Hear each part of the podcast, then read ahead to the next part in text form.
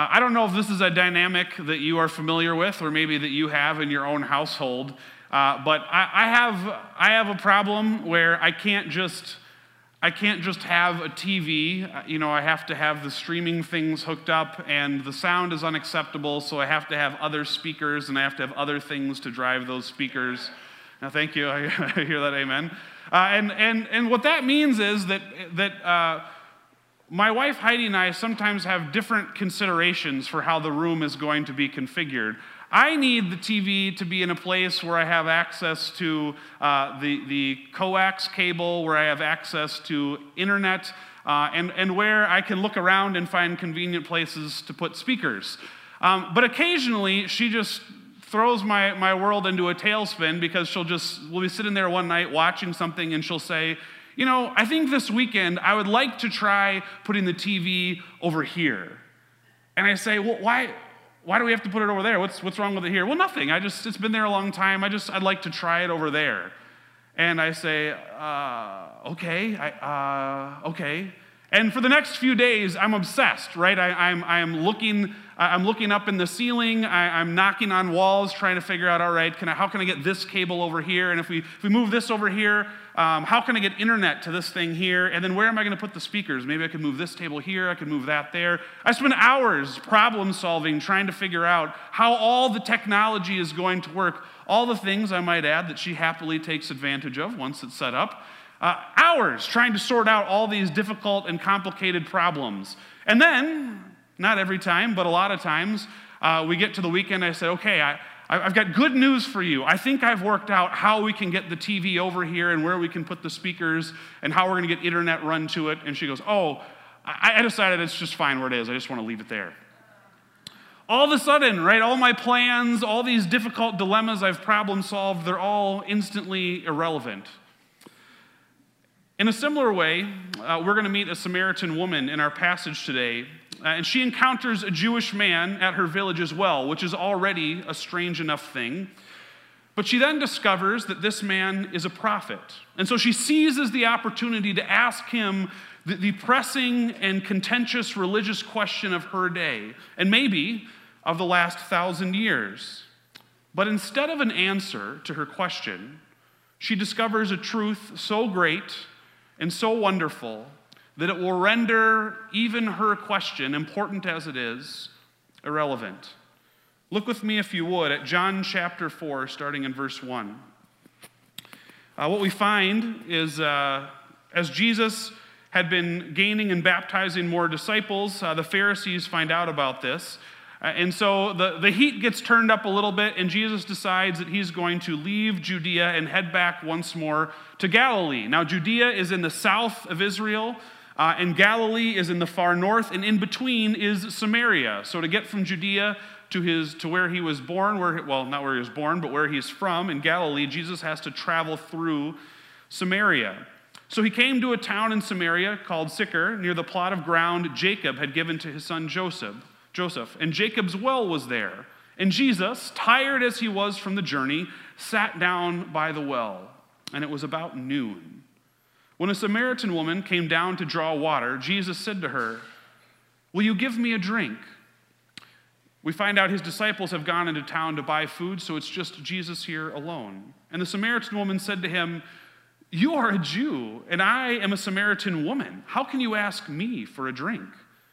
And the narrator tells us, in case we didn't know, for Jews do not associate with Samaritans. But Jesus answered her, "If you knew the gift of God and who it is that asks you for a drink, you would have asked him, and he would have given you living water." "Sir," the woman said, "you have nothing to draw water with, and this well is deep. Where can you get this living water? Are you greater than our father Jacob? For Jacob gave us this well, and he drank from it, as did his sons and his livestock." Jesus answered, "Well, everyone who drinks from this well will be thirsty again, but whoever drinks the water I give them will never thirst. Indeed, what I will give them will become in them a spring of water welling up to eternal life."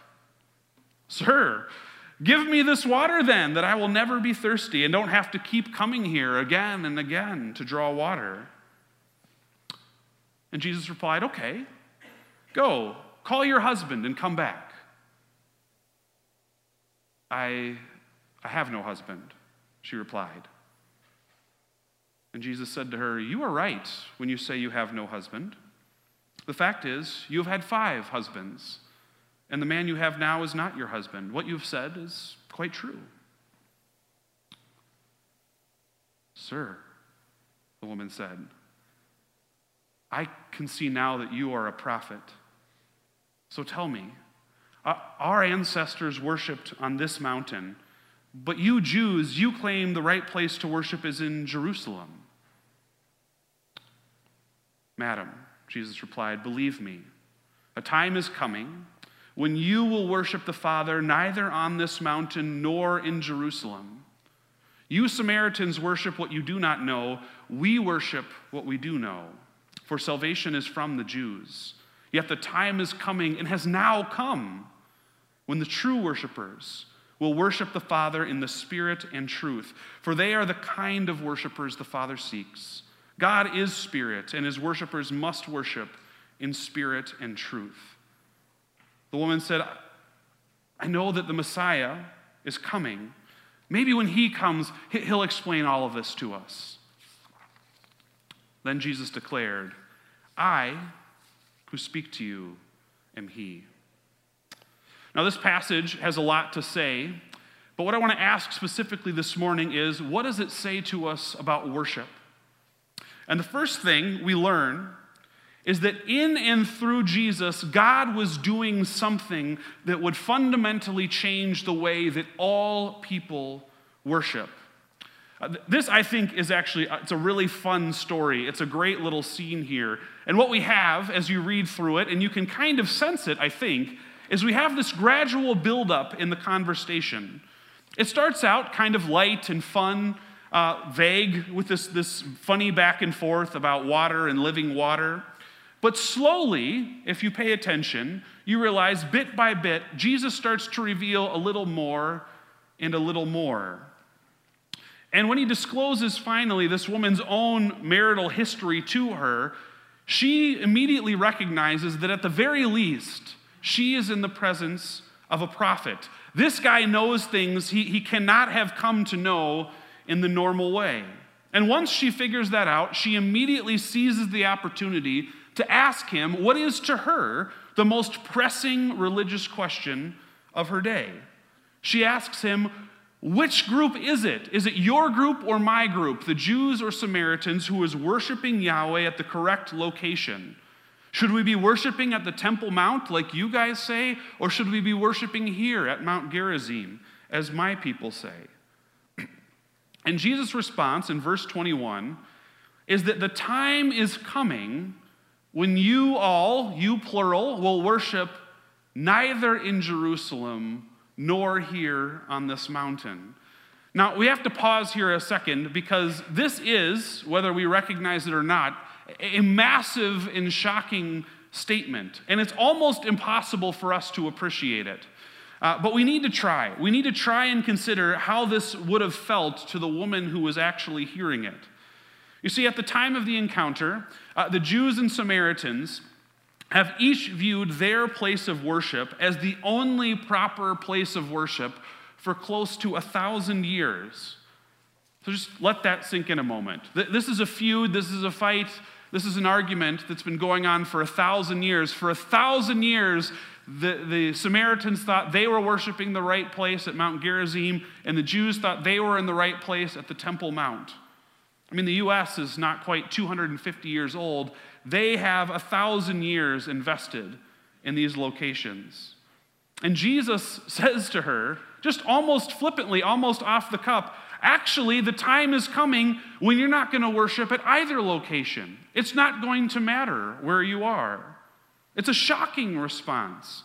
And not just because of the time, but also because of what those locations meant to those people. Here's part of the problem, I think, is that we're tempted to make the analogy between the temple and the church building, and it's a bad analogy. Those things are not equivalent. This building here, it's a nice building. I personally like it. But this is just where we happen to meet. We could decide tomorrow to knock it down and to build something completely different on this spot of land. I mean, it would be foolish. It would be very expensive. But we could do it. And we could move our church to a different site. We've actually done that before. This church was started in downtown Minneapolis. That would not change who we are. That wouldn't change what our ministry is. That wouldn't change the calling that we feel God has placed on our congregation. It just would change where we happen to meet, right? The temple is a much different situation. Now, this is also an imperfect analogy, but it's a little closer. Imagine that you showed up next week and you found out that in the meantime, we had decided we were going to get rid of our statement of faith. That during the week, people thought, you know what? The Trinity, the work of Jesus, the second coming, we don't really believe that. It's not that important. We're going to throw it out. You, I hope, would say, wait a minute. You can't do that. If you get rid of that, then what are we? If you get rid of that, we're not First Free Church anymore. In fact, we might not even be a church. All of a sudden, you get rid of that, we're just a group of people who happen to be in the same place at the same time. You see, our identity is invested in that, not in this building. It's in what we believe together. For the Jews and the Samaritans, their place of worship was what defined them, because it was the proof to them that they were the people of God. They knew that because if you asked, how do you know you're the people of God? They would have pointed to the temple or to Mount Gerizim and said, because God has chosen to dwell here among us. They believed that they worshiped at a place chosen by God and the way God had told them to worship. And Jesus has just told this woman, casually, over a drink of water, that God was right now about to do something that would change that 1,000-year reality forever. He was going to do something so great and so wonderful that it would make her very question irrelevant. And while he doesn't reveal to her what that is at this moment, the author of John's Gospel does. Later on, he tells us that it is Jesus' crucifixion, resurrection, and ascension that will bring about a change in God's relationship to the world that will make possible a new way to relate to him and to worship him. Something not possible before. We, those of us on this side of the cross, will worship now not as a people promised and awaiting salvation, but as a people who have already seen and received it. And that will change everything. Ultimately, what Jesus will claim is that the temple had always been a signpost pointing ahead to him. He, in fact, hints at this already in John chapter 2. And now that he has come, and especially once his work is completed, the temple will no longer be necessary, and neither would Mount Gerizim. After all, when you reach your destination, you no longer need the signpost directing you there. Jesus was the once-for-all sacrifice for sin, and after him, no more sacrifices would be required. For a time, for a long time, the temple was the right place to worship Yahweh. But Jesus is ushering in a new time, a new age, and with it, a new way to worship. That's the first thing we need to know to make sense of what Jesus is telling her. All right, so if Jesus is fundamentally changing the way we worship, what does worship look like now for us? Well, I think this passage provides two answers to that question. First, from now on, worshipers will have direct and constant access to the presence of God through his Spirit. Look at verses 22 and 23. Jesus says to this woman, look, you Samaritans, you worship, but you worship what you don't know. We, the Jews, we worship what we do know, for salvation is from the Jews. But he says, a time is coming, and has now come, when true worshipers will worship the Father in the Spirit and truth. All right, now in a way that is actually very typical of John's Gospel, Jesus is communicating a whole lot here with just a very few words. I could have easily spent the whole sermon just kind of unpacking this statement, and believe me, I spent a good 2 hours last night from like 8 to 10 p.m. wondering if that's what I should have done this week. But in the time we have left, I want to take a run at this. It helps set us on the right track to remember that Jesus is making this comment in response and kind of in contrast to a question about worshiping at the temple or at Mount Gerizim. And as we've just covered, those aren't just convenient meeting places, okay? Those are the places where God had chosen for his presence to dwell among his people. The temple was where you went to encounter the presence of God. In other words, in the temple, God is present in a unique and powerful way that he is not present everywhere else. All right? We know God's presence is everywhere, but in the temple, he was uniquely and powerfully present. The way I like to think about it is this. The temple was a special, even a singular place where humanity could inhabit the same space and time as the living and holy God and not die. All right? That's what the temple is. It's a place of overlap. It is a place God specifically designed. God designed it to allow him, by means of sacrifices, to dwell among his people. But remember, Jesus' contention is that the temple was always a signpost. It pointed beyond itself to something greater. It was not an end in itself. And in Jesus, the greater thing had come. Because of the sacrifice Jesus offered, because it was far superior to any made into the temple, he would be able to offer a far greater communion with the presence of God. Do you follow that logic? Okay, small sacrifice, small experience of God's presence, greater sacrifice, greater experience of his presence.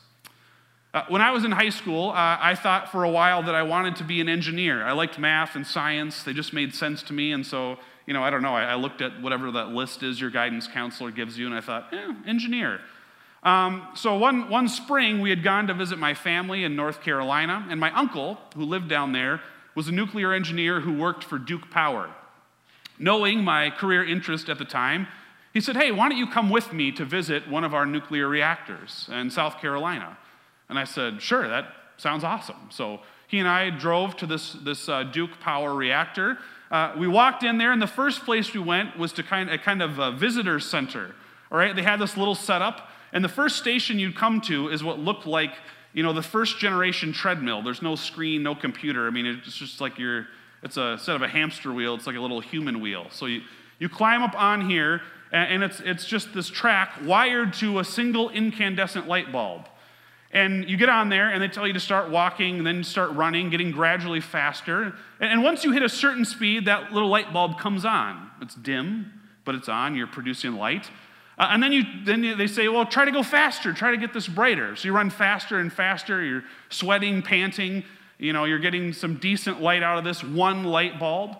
And what they want you to see is it takes actually a lot of energy to light this one bulb, okay? So you get off, I climb off this treadmill, I'm sweaty, I'm out of breath, and you go over to the next exhibit, which is a one-for-one replica of one of the rods of uranium that they use in the reactor. I don't remember exactly how big it was, but it looked like something you could pick up and carry around. And as you're standing there, sweating through your t-shirt, out of breath, you look at this little plaque, and it says, this amount of uranium in our reactor will power all of South Carolina for a week, or something crazy like that. And you're sitting there going, what? This, for the whole state for a week? I could barely power a light bulb, right? And what you learn is that if you have a small power source, your options are very limited. You can run one light bulb at a time, maybe, you know, a modern high-efficiency television, but you can forget about a refrigerator or a hairdryer. But if you have a massive power source, you can power anything you want for as long as you want. This is the kind of comparison that we're making here, and it's You know, if you want further reading, this is basically the central argument of the whole book of Hebrews. The temple sacrifices made possible the Holy of Holies. And for the record, that was a great and profound blessing. All right, it was something no other people had. It was an experience of God's presence no other people could claim. But all those sacrifices, all those bulls and goats made possible for one man to have experience of the presence of God in one room on one day a year. And so the question is, if that's what those sacrifices made possible, what will the perfect once-for-all sacrifice of Jesus make possible? And the answer is the constant enjoyment, direct enjoyment of God's presence. Because of Jesus, God will pour out his Holy Spirit upon all people, and everyone who identifies with Jesus, everyone who claims his sacrifice as their own, will now be filled with the Holy Spirit. Jesus' perfect sacrifice makes possible a much greater experience of God's presence. Remember, bulls and goats gets you one guy in one room for one day a year. The sacrifice of Jesus makes possible for every person to have constant enjoyment of the presence of God all the time. We worship now without priests and without mediation. We enter personally and directly into the presence of the living God. That gift is ours everywhere and all the time, and that's only because of Jesus. All right, so that's pretty good. That's already a pretty significant change that Jesus has brought, is continual direct access to the presence of God through his Spirit. The second big change that Jesus ushers in is that all of the old barriers to worship have therefore been removed. All right, if you think about what we just covered, what I just said, you'll see how this follows on the previous point. Jesus' perfect sacrifice has made possible the gift of God's Holy Spirit to all people who call Jesus their Lord and Savior. And if the Holy Spirit now dwells in us, if the Holy Spirit dwells in you and in me, what that means is that all of the old barriers to worship, geographical, racial, gender, past moral history, all of those barriers are gone. Or as Paul would have it, what can now separate us from the love of God that's in Christ Jesus? Nothing. The Samaritan woman in our passage is a perfect example of this. I want you to consider for a second that at the time that she meets Jesus, she faced a whole bunch of significant barriers to worship. She faced the physical barrier of geography. She didn't live in Jerusalem at a time when travel was difficult and dangerous. She faced barriers of gender and ethnicity. As a Samaritan and as a woman, she would have been kept back by actual walls and guards from entering the inner courts of the temple. And most significantly, and just like all the rest of us, she faced the barrier of her own sin. Her sin separated her from the presence of a holy God. And so what does Jesus' message, what is Jesus' work going to mean for her practically? It means all those barriers are gone. She does not need to go to God anymore because God has come to her. And actually, in a very cool way, poignantly, he has just personally come to her in Jesus. But later, he will come to her through his Holy Spirit. And because of the work of Jesus, she will be able to enjoy the presence of the living God without fear as one fully and freely forgiven. And even those racial and gender barriers are gone because everyone who gives their allegiance to Jesus is in Christ. There's no more Jew or Samaritan, slave or free, male and female. There is only in Christ. And that same reality, is ours too in Jesus the Messiah. Every single one of us, if you have given your allegiance to Jesus as your Savior and as your Lord, you too enjoy direct access, constant access to the presence of the living God. All the barriers you faced before are gone. Jesus was not just the new temple. He was the true temple. He was the perfect once-for-all sacrifice for sin. And it is through Jesus that God's presence can now be directly and constantly enjoyed by any and all people who belong to him, regardless of gender or race or geography or moral history. And if you do belong to him, then nothing, neither death nor life, nor angels, nor principalities or powers, nor things present, nor things to come, nor height, nor depth, nor any other creature shall ever be able to separate you from the love of God that is in Christ Jesus. Nothing. All the barriers are gone. Here's what that means for us this morning, I think. That means that worship is not and cannot and must not be restricted to 1 hour on one day in one building and in one form. All right? And if you can't tell, that's my way of saying it can't just be this hour on Sunday morning here. It can't. That's the old model, and that model is gone. And to be honest, that was just how the old model got applied. That isn't even what God wanted for the old model. If we bring the presence of God with us everywhere that we go, and we do, then everything we do now before the presence of God. Everything can and should and must be worship. You see, God doesn't want just this hour from you. He wants your whole life offered up to him, body and mind. That's what I think it means to worship in the Spirit and truth. I think Paul offers the best explanation of this in Romans 12. He spends the first 11 chapters with this sort of magisterial and complex explanation of salvation, redemptive history. And then all of a sudden he wheels on his audience and he looks directly at the church in Rome and he says, therefore, because of what God has done for you in Jesus, because God has poured out his Holy Spirit on you, the only possible and appropriate response is for you to offer back to God your very selves as a sacrifice, as a living sacrifice in worship. That's what it is to worship in spirit and truth. That is, that in response to the truth of what God has done for you in Jesus, that by the power of the Holy Spirit, we would offer ourselves back to God, body and mind, and worship.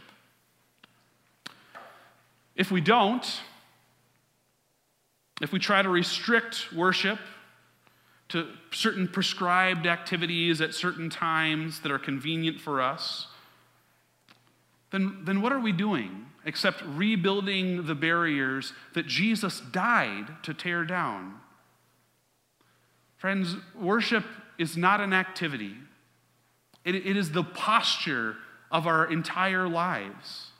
It is where we direct our attention. It's what we allow to shape us. Paul goes on in that verse, and he says, offer your bodies as living sacrifices. And he explains, don't allow yourselves to be conformed to the pattern of this world. Don't let the world shape you. Don't let your society and your culture shape you. Fix your eyes on Jesus and allow his Spirit to shape you, to transform you after the pattern of the Messiah. That's worship. Fixing our attention on Jesus and being shaped into his likeness. When we live in obedience and partnership with God, we worship him. When we approach every aspect of our life, whether that be work or school, or just managing our own families, caring for one another, with our attention fixed on Jesus, we worship him. And because of the sacrifice of Jesus, because of the great gift of the Holy Spirit, it is now possible for all of us, anyone who gives their allegiance to Jesus, it is possible for all of us to live our lives in that posture. So here's my plea this morning. Don't rebuild the barriers that Jesus tore down.